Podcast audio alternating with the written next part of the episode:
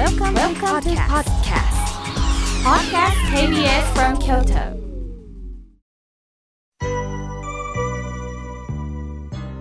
さあ、ここからはたくさんのメッセージをいただきましたので、順に紹介させていただきます。えー、ぎっこり腰のボハンコストリアさん、ありがとうございます。私が妙介さんを知ったのは、岡崎公園での法話です。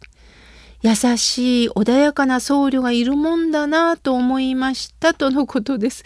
ああ、なんかドキッときます。あの、なかなか優しくなれないんですけどね。まあ表情だけ作ってるのかなと思いながら日々反省してるんですが、そう思っていただいて本当に嬉しいです。ありがとうございます。さあ、続いての方です。えー、プレゼントも応募兼ねて、あじさいさん、ありがとうございます。いつもいつも本当に嬉しいです。小さな満足について、大好きな紅茶を飲みながらゆったりとした気分でラジオを聴いてはがきが書けること、朝からこの30分満足です、とのことです。本当に本当にいつも、えー、あじさいさんありがとうございます。看護師としてのお役目、本当に私ともお世話になってます。これからもよろしくお願いいたします。さあ、続いての方です。さよこさん。おはがきありがとうございます。いつもラジオから温かい放送を私の体内に届けていただきありがとうございます。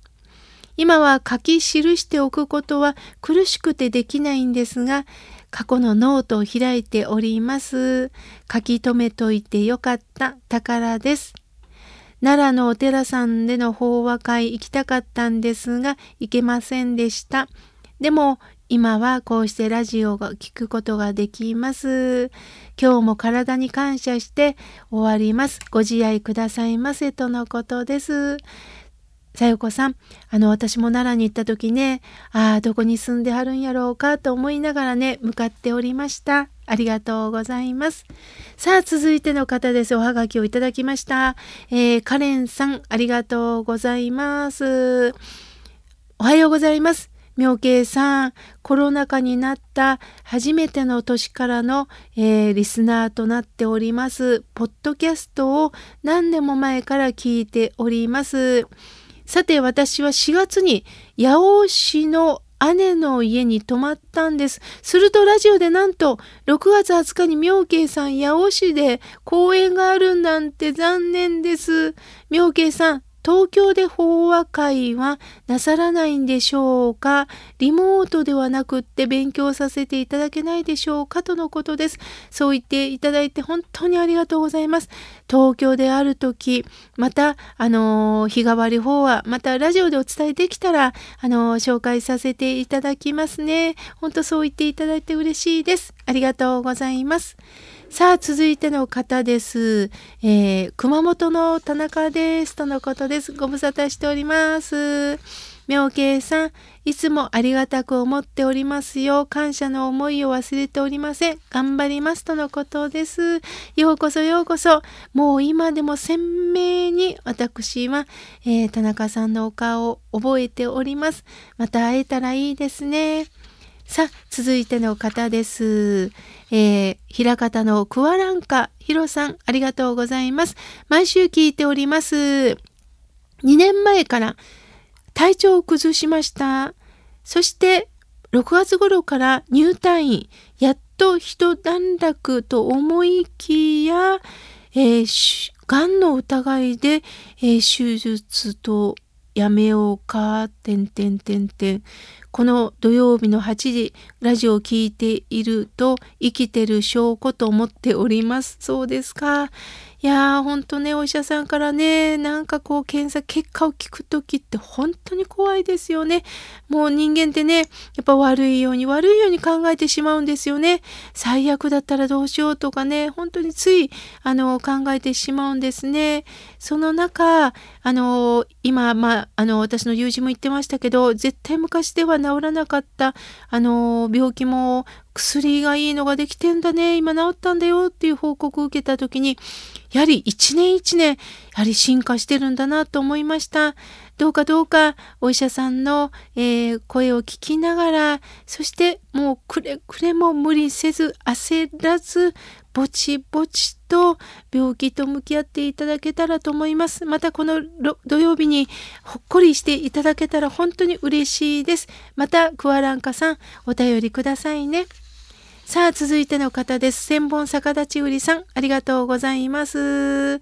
妙慶さん、えー、以前私は KBS 京都の情報番組に出たことがあるんですよとのことです。そうですか。ああ、もうね、千本逆立ち売りさんは本当 KBS の番組ずっとね、あのー、聞いてくださってますからね。きっと局のスタッフもねもうほんとおなじみっていう感じになってるんではないでしょうか。ありがとうございます。さあ続いての方です。ハッピーママさん。ありがとうございます。いつも楽しみに拝聴させていただいております。えー、京都の葵祭りも初めて見て警備の方って大変なんだな。私たちを見守ってくれてるんやなと思いました。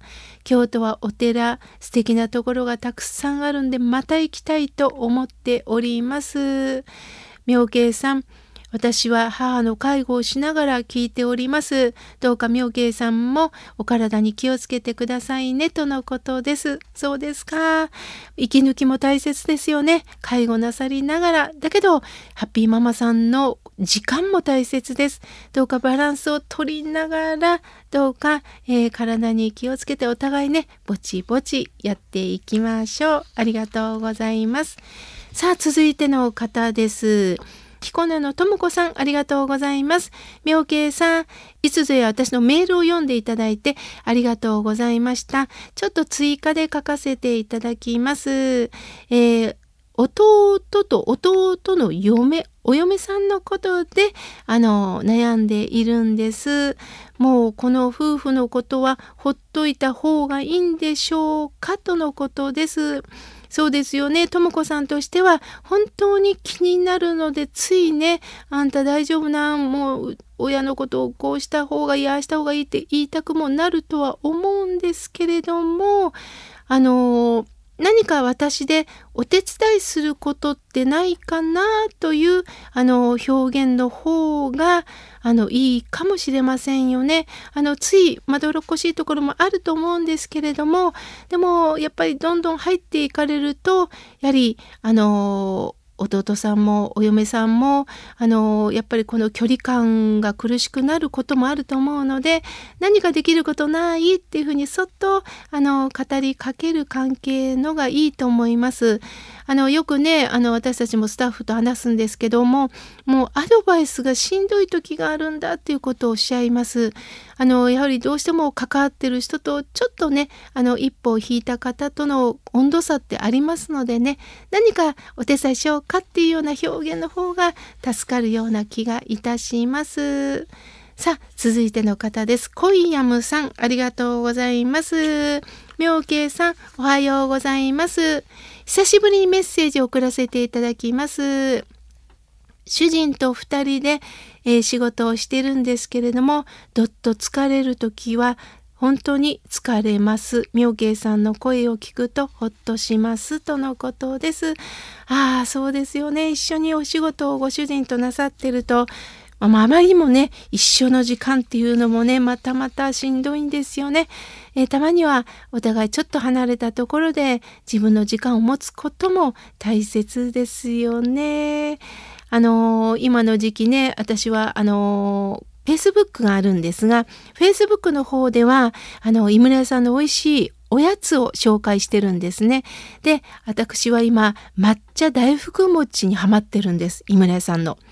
もう冷たくって美味しくってね、もう抹茶の風味がドーンとまたクリームがドーンと出てきて、本当に美味しいんですね。その時ね、やはり私も人間関係でいろいろとね、あの、大変な時があると、ちょっと距離を置いて、それを食べて気持ちをコロッと切り替えております。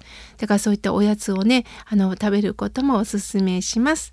さあ、続いての方です。えー、お名前が書いておりませんので、内容だけね、あの、紹介させていただきます。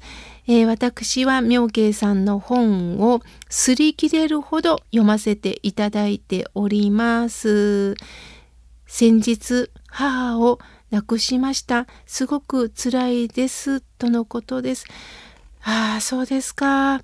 どれだけ私の本を読んでいただいても悲しいことはもう悲しいんです。悲しくなくなるように私は書いているわけではありません。悲しいんです。やはり大切なお母さんを亡くされるということ、どれだけ辛いでしょう。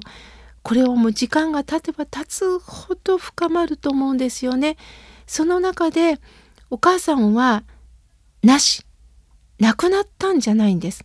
亡くなってどこか消えてしまったんじゃないんです。姿形は変わったかもしれませんが、お浄土から今度私のあなたの人生を願う仏様となられたということを忘れないでくださいね。あのー、こうして聞いておられるリスナーの方にも本当に最近大切な方を亡くされたっていう方はたくさんおられると思うんですよね。あのー、ぜひ一緒に共有していきたいなと思っております。またお便りくださいね。さあ、続いての方です。心はいつも青春さん、ありがとうございます。妙慶さん、スタッフの皆さん、おはようございます。梅雨らしい天気が続きますね。大雨で災害が発生しないように願っております。さて、カンヌ映画祭でトイレ清掃員の生活をストーリーにしたパーフェクトデイズが話題になっておりますが、先日駅のトイレを利用した際にちょうど清掃されていた女性の方に私はいつもありがとうございますと言ったらびっくりされたようです。でもすぐに笑顔でいいえどうもありがとうございましたと会釈されました。気持ちのいい瞬間でしたとのことです。本当そうですね。私たちも日頃から公共トイレとか利用しますからね。本当に綺麗にしてくださる方がいるからこそなんですよね。そういったところに目を向けないといけないなと思ってます。私も映画を見に行こうと思っております。心はいつも青春さん、大切なことを教えていただきましてありがとうございます。さあ続いての方です。ラジオ大好きさん、ありがとうございます。妙慶さん、言葉の贈り物。特に妙慶さんの声で癒されています。今、写経してるんですが、1枚書くのに1時間かかります。3枚書き終わるとほっとします。わあ、3時間かけておられるんですね。体調が優れないので、今日はラジオを元気にもらっております。また法話会行きたいです。とのことです。ようこそようこそ。どうかどうか力を抜いて、えー、ぼちぼちとですね、まだまだたくさんのメッセージをいただきましたが、来週紹介させていただきます。